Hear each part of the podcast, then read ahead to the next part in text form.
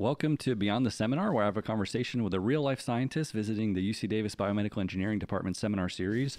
Today, I am joined by Dr. Chris Hernandez, a professor in the Sibley School of Mechanical and Aerospace Engineering at Cornell University. So welcome to the program, Chris. Great to have you here. Great to be here. Thanks for having me. So you gave an amazing talk at our seminar series this morning, and it was focused about how your team is studying the influence between the gut microbiome and bone and joint diseases and amongst all these other cool topics. So for me, that doesn't seem like an obvious pairing, thinking about the bacteria in your gut and bone health. So how did you come to this cool interface of science? Yeah, so I have a couple stories about how I did that, and so the credit I'm going to give entirely to my wife, who is a gastroenterologist. Oh. And she was doing some reading, for her continuing medical education, and she came across this fecal microbiota transplant, mm-hmm. which is an extremely effective treatment for a C. Diff infection. And she said to me, "Chris, this is what you should be doing. It's so exciting." And I looked at her and I said, "I'm a mechanical engineer, right? And I'm not a microbiologist." But started kicking off the reading, and the more I read about it, the more fascinating it was, and the more I knew it was going to have an effect on the musculoskeletal system. And when we got into it, there had already been like the first paper or so suggesting that it could influence bone. And so I knew this was going to be a good hit or something that would be really beneficial to the field. So for people who aren't studying bone, you're thinking about things like bone growth or recovery after injuries, or just as you're getting older, and the microbiome is affecting all areas of these, essentially? Yeah. So when we started out, historically, I'm known for understanding how bones break. So thinking about how do cracks form in bone, how does bone remodel? That was another topic area that was really exciting to us. And then we just stopped and said, let's see what the gut microbiome is doing to all of these systems.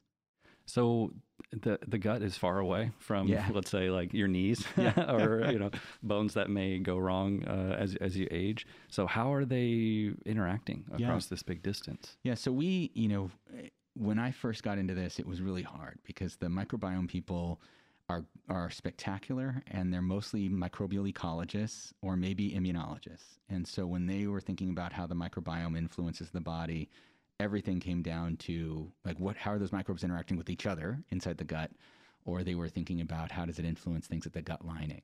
And so if you look at since the microbiome sort of came back, it's been studied for 100 years, but it came back after Next Generation Sequencing was released in 2005. And the first studies all of them were doing were like obesity, diabetes. They were looking at how the microbiome was influencing nutrient absorption. And maybe they were looking at immune cell populations at the gut lining, or something very simple like that. So it took us a lot of digging to come up with these potential mechanisms. So one way we look at it is that the gut microbiome is influencing nutrition, so it can influence nutrient absorption. And then there are some vitamins that the gut microbes can make and can get distributed systemically. And the second is a regulation of the immune system. So the interactions between these commensal microbes and immune cells and at the endothelial barrier, but then those cells can then influence cells throughout the body, either by migrating or sending cytokine signaling out. And the third, I call it translocation. I don't know that the microbiome community says the same thing, but it's where these microbes are getting through the gut lining and having a local inflammatory effect that's different than they would have if they were inside the gut, or outside the gut lining, I should say. Or there's these pieces of dead bacteria that get that are regularly sneak through the gut endothelial barrier and are in the bloodstream. And so we think one of those three mechanisms, or some component of those three mechanisms, how it gets down to the bones and joints, and probably also a number of other organs in the body. Mm-hmm. Yeah, it strikes me as really complex. Obviously, the microbiome is known to influence all these other things and has been studied. Now you're expanding on that, saying, oh, now it's plus the whole musculoskeletal system. It's like these things are so fundamental to how we are. I find that so interesting. Maybe in your own words, really, what is the microbiome and what are we talking about here? Yeah, so the microbiome are these microbial organisms that inhabit the body, and in humans, right? That's all every surface of the human body that is in contact with the external environment. So, the oral microbiome is a famous one, the skin microbiome, there's a microbiome in the lungs. The vast majority of the human microbiome by bacterial load is in the gut. And so the gastrointestinal system, and remember the gastrointestinal system, you think about it being inside you, but really it's an external interface between the outside world where you eat your food and the inside of your body. So we're kind of living on our internal surface down there. Yeah, exactly. And millions of these. Yeah, trillions. And all different types and flavors, and every person is different, and communities are different, and all these kind of things. Yeah. So a lot of what you talked about in your talk was really basic research. Well, not basic, I would say kind of translational already, getting into mouse models. So studying these in living organisms, which of course are different than humans, but that's a good place to start. And talking about these interventions in the microbiome. So broadly, how is your lab, tuning the microbiome to then study these differences? Yeah. So we approached it in our first experiments using the simplest way of manipulating the gut microbiome in the mouse, which is putting antibiotics in the drinking water of the mouse. And it sounds really simple. It's easy to implement. I mean, there's a lot of thought that goes into it. Which antibiotics do you choose? You choose antibiotics that aren't well absorbed in the gut lining, so you don't have to think about what that molecule is doing downstream or when it gets distributed systemically. And then you spend a lot of time thinking about, exactly, what kind of changes are we going to see in the population of those microbes? Are we trying to wipe out most of the gut microbiome, ablate most of it, or are we just trying to change the composition? And so we're doing a little bit of both. We'll do some experiments where we try and ablate the entire gut microbiome in the mice. We'll do some where we just use a narrow spectrum antibiotic and then just wipe out some segments of the gut microbiome. It's not the most controlled way of splitting up that microbial community. The microbiologists will use the term fractionations, or how you divide up portions of that community. It's not really controlled, but it's at this point where it allows us to get these very distinct microbial populations among our study groups and then relate those populations to the phenotype we see. And how translatable is that to humans? Are we very a similar enough microbiome, or can you do these kind of microbiome interventions in humans? Well, I mean, we're already doing them daily when people take oral antibiotics. Right. But it's, what we're searching for in the mice are these mechanisms. So at the end of the day, we're interested in the mechanisms that's happening. And the microbiome of the mouse, gut microbiome of the mouse, is very different from the gut microbiome of human. And so at the end of the day, we're going to be looking for these. Once we understand these mechanisms, then we'll be able to find analogous mechanisms that are happening in humans, and then try and implement them for human treatment. So another thing, fascinating thing, in my opinion, that you talked about is that the microbiome is not only playing a role in kind of the bone formation and the normal bone processes, but in events like orthopedic surgery or implanting a prosthetic, the bacteria also are playing a huge role. So can you talk about how your group is addressing some of these issues? Yeah, and it gets confusing sometimes, because normally when you talk about a surgery and you talk about bacteria, you're talking about infection, and that's infection local to the surgery. And so you're worried that some bacteria are going to get into the surgical wound and then reside on the implant surface or in the body after the surgery and cause problems for the patient down the line. And so what we did, though, was something different. We recognized that the gut microbiome can influence the host immune system. So these are commensal microbes in the gut, but they're constantly training the host immune system. There's so many immune cells right there at the gut lining. And so we looked at the possibility that the microbes in the gut are training the host immune system, and then those immune cells are going around the body. And then when surgery happens, it's those immune cells there that help prevent that infection from occurring. And so we were looking at how the gut microbiome might be training those immune cells and then having an effect on the success of the surgery or infection rates after the surgery. Especially the orthopedic surgeries, we've learned long ago to try and keep things as sterile as possible. And the orthopedic surgeons, they wear spacesuits. They have their oxygen's piped in to them through a tube in the back. We do everything that's humanly possible to prevent that infection, and it's reduced infection rates below 1% for hip and knee replacements. So it's a really safe procedure. But when you look at the sheer volume of hip and knee replacements done, say in the United States every year, that's a lot of people who end up getting an infection when it's just less than 1%. So, I think, is your vision for this in the long term like a type of probiotic that someone would take, or the drug in the form of what the bacteria are releasing via the mechanisms that you're finding? Yeah, I think the first applications are going to be these probiotics. And I know, you know, once we did this paper in mice, and I know there's orthopedic surgeons, they're so desperate for anything to reduce infection risk that I know there's a lot of orthopedic surgeons now who are already prescribing probiotics for a couple weeks before people go in for surgeries. That's our concept, is that you can do something that modifies the gut microbiome and then generates that healthy immune response when surgery happens. And it could get tricky, right? Because if you have too large of an inflammatory response just to surgery, that can be a problem. Right? You have too little, and then healing doesn't happen right, and infection risk is increased. So there's, you know, getting the patient back to that balance. And I guess the truth is that a lot of the patients who go in for hip and knee replacement, they have other medical conditions that are challenging. You know, maybe they've got diabetes. Maybe they have other medical conditions that make it harder for the body to respond in a beneficial way after surgery. And so, you know, to the degree that a manipulation of the microbiome can make that response better, it's relatively cheap and relatively safe.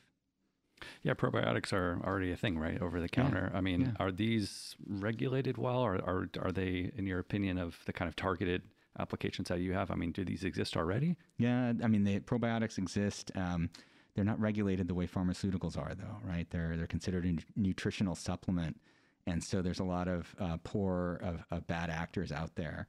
I mean, the classic is you go and you buy a bottle of kombucha, right? And it says, oh, this is this probiotic kombucha, and it's citrus flavored. And I'm thinking, you know, the acid in the citrus is going to kill so many of those microbes that you want to have alive in your probiotics. So it's not really a probiotic. It's a postbiotic, you know, it's dead bacteria, right? So it's not really a probiotic, more like a prebiotic, which is something that is maybe food for the organisms you want alive. But so there's a lot of these bad actors out there. And so I think that's really holding back the development of probiotic type treatments. And so, but I think it's coming. Again, it's so safe, right? There's, I don't know that there's ever been a situation where somebody's oral probiotic has had an adverse effect on them, beyond, you know, nothing serious anyways. That's exciting. Yeah. So beyond the stuff that you're doing in your lab, is there, you know, something on the horizon, maybe in your lab or outside, that you're very excited about in this area? Yeah. So, back to these mechanisms of how the gut microbiome is influencing, the body. And, you know, I listed out the three ways that we think are currently happening. But there was just a recent paper came out from Alana Brito's group. She's at Cornell. And they were looking at, they did a computational analysis of protein-protein interactions, or I should say candidate protein-protein interactions. So they took a list of all the microbes, all the proteins made by gut microbes, and then a list of all the proteins in the human body, and cross-reference them to ask which of these could potentially react with one another. And so now they have this short list of bacterial proteins that could be having a direct effect. And so instead of thinking about these microbe-associated molecular patterns getting into the bloodstream and then having an effect on the host, there's a possibility we're talking about these, you know, other microbial proteins that then cause a specific reaction in certain cells of the human body. And so I think there's going to be a lot of discoveries in a lot of different organ systems from deriving from that work, where we're seeing exactly how the microbiome is regulating the host. It sounds like a good time to be studying microbiology. Oh, it is. Yeah. You know, when I got into the microbiology stuff, it's just so fascinating, because this entire world that, you know, being raised as a biomedical engineer, thinking about orthopedics, you know, we talked about bone cells, and we talked about chondrocytes, and we talked about some of these other cell types. But then to see just the breadth that's out there in the microbiology community, is just amazing. So, like, functionally, I mean, you already had a very established lab where you're studying bone for years, and then you make a huge pivot into this whole additional system, and now you're marrying these two together in a really unique program.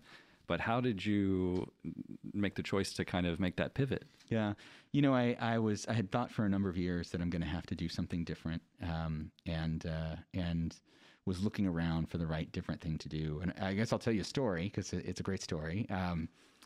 I was thinking about what should we do differently, and cell biomechanics is something that popped up. There's a lot of great work in cell biomechanics going on in orthopedics and in biomedical engineering. And I just felt like, gosh, I feel like I'm 10 years behind everybody who jumped into that. And then I went and saw a talk, and the talk was given by Subra Suresh. This was years ago, and he was dean of engineering at MIT at the time. And he gave this talk about blood cell mechanics, and he was looking at how the blood cells deform using microfluidic devices. And I remember at the end of the talk saying, like, gosh, that was a great talk. This is just really amazing stuff. And then I stopped and said, wait a second, this is the guy who made his name studying how cracks move through ceramics.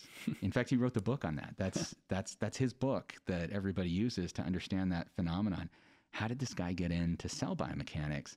And then I realized he picked the only cell in the human body that you don't have to culture and that has no internal structures. So he started with the simplest model that he could to build up. And then I started asking myself, well, what is easy to culture and doesn't have an internal structure?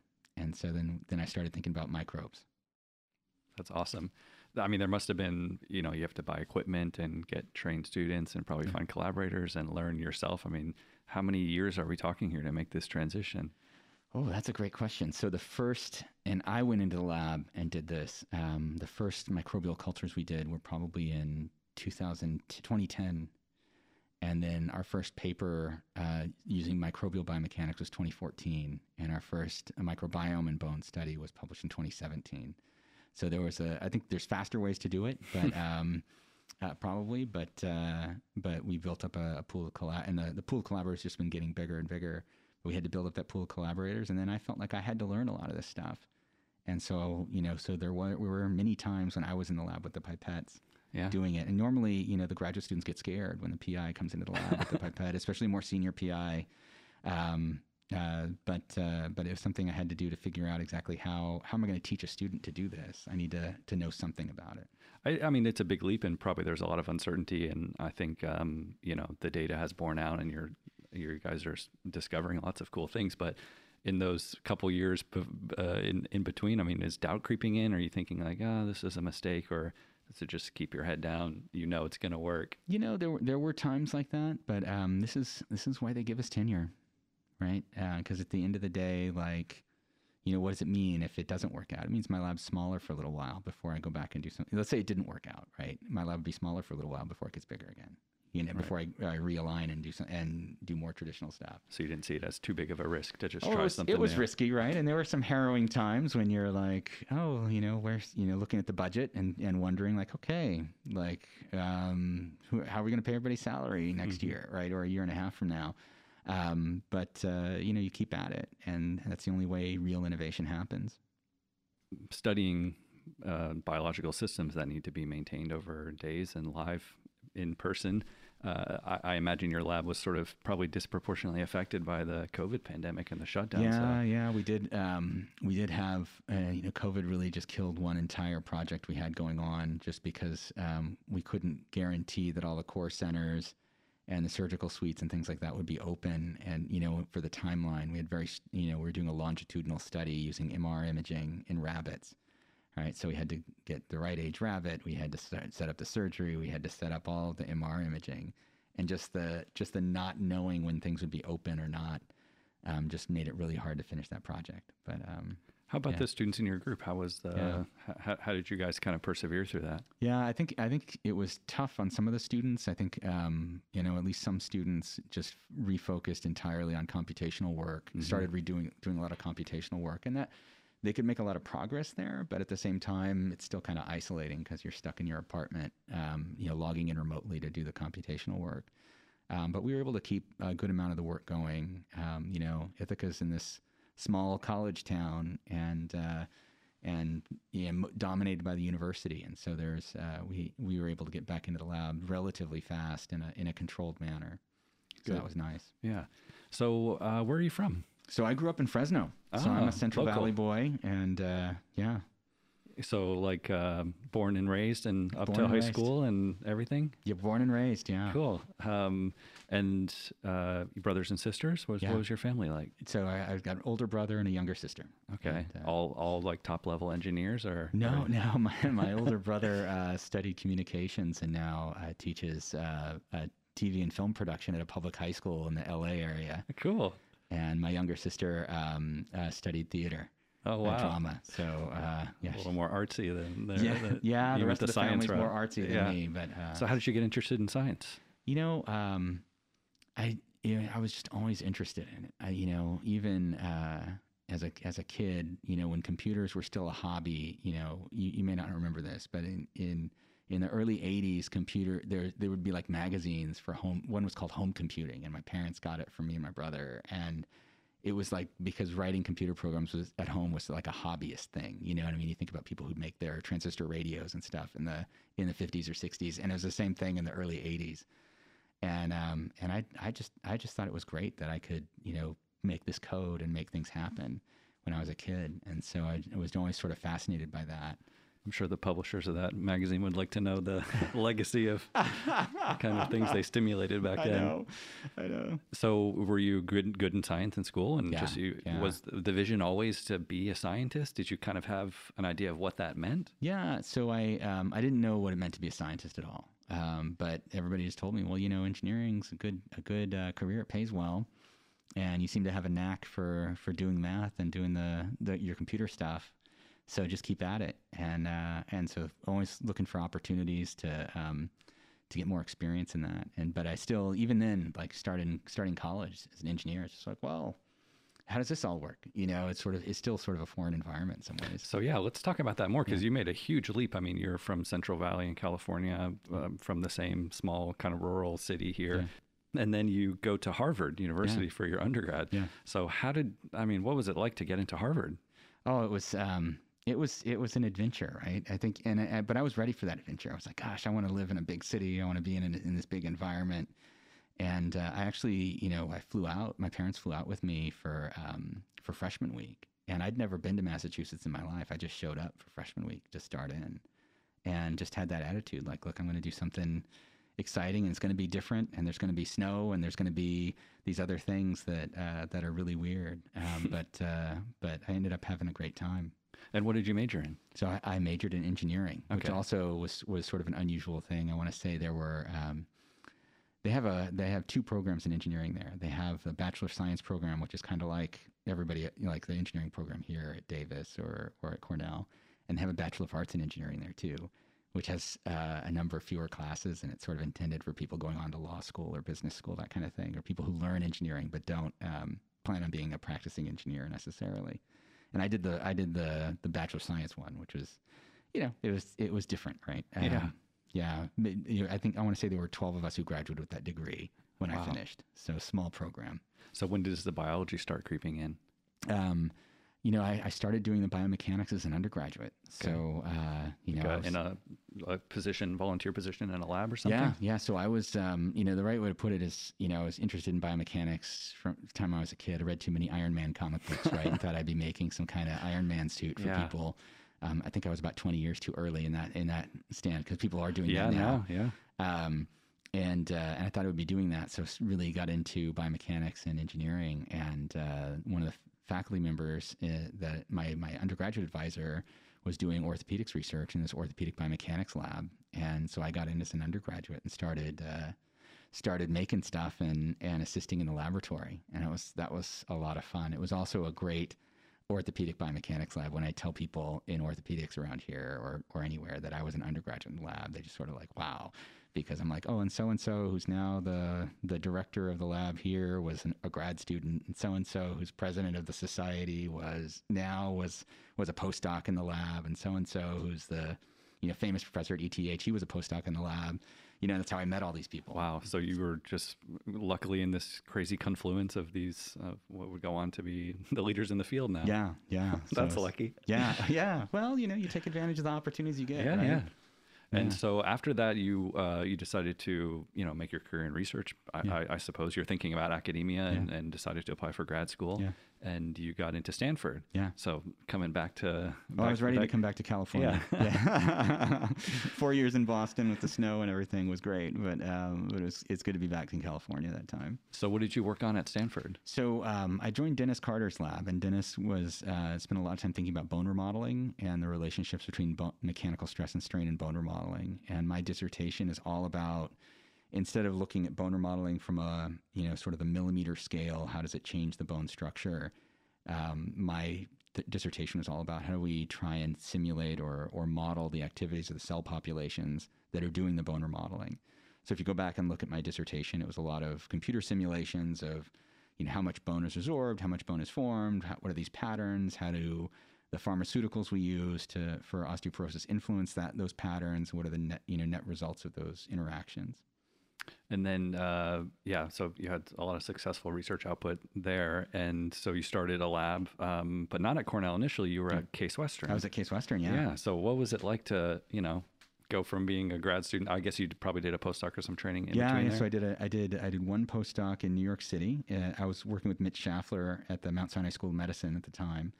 And the story I was telling everybody last night at dinner was that, I went, the winter before I finished, I'd met Mitch at a conference, and he's great. He's a great mentor, a great scientist. And I went out January and met with him and lined up my postdoc that I'd go to his lab. And then in April that year, I met my now wife, but she had 2 more years of medical school in California. So I went out to New York for a little over a year and then hustled back and did a second postdoc at Berkeley. Cool. And so it all worked out in the end. And so what were the challenges starting your own lab? Yeah. So you're starting your own lab. You've got to, buy all the equipment. You've got to, set the tone. Usually, before you get to set up your lab, right, you have this overall research direction, or you probably want to have your directions for what research projects you're going to do, so you can at least hit the ground running with writing the grants, because it takes time to get those through. So we had our initial research directions and just started running on them, and just attracting students to the lab and getting up the team. I worked a lot with undergraduates, and I always have. And so some of the key hires in that first year were actually undergraduates to come into the lab. And so at least one guy, Evgeny Kachenko, was a freshman the year I started at Case Western. He joined the lab and stayed with us for 4 years, did a master's degree with us, and stayed with us for a few years afterwards. And really just a brilliant guy, and really a pleasure to work with too. Something you've been really outspoken about, also in writing, I came across an article that you wrote for Fox News, is your identity as a Mexican-American engineer. So how does that factor into your research? Yeah. So, when you're... even when I was growing up, so, if you're from California, you probably heard of these programs the colleges have called MESA programs. And so I was involved in those in high school, and they'd take us on tours around. It's probably my first visit to UC Davis was a trip with MESA when I was in high school to check out the campus. And it's very telling that there just aren't that many people from our background who go into engineering. And it's actually unfortunate, because I think there's so much that engineering has to offer. And I like to tell people there are a couple things, right?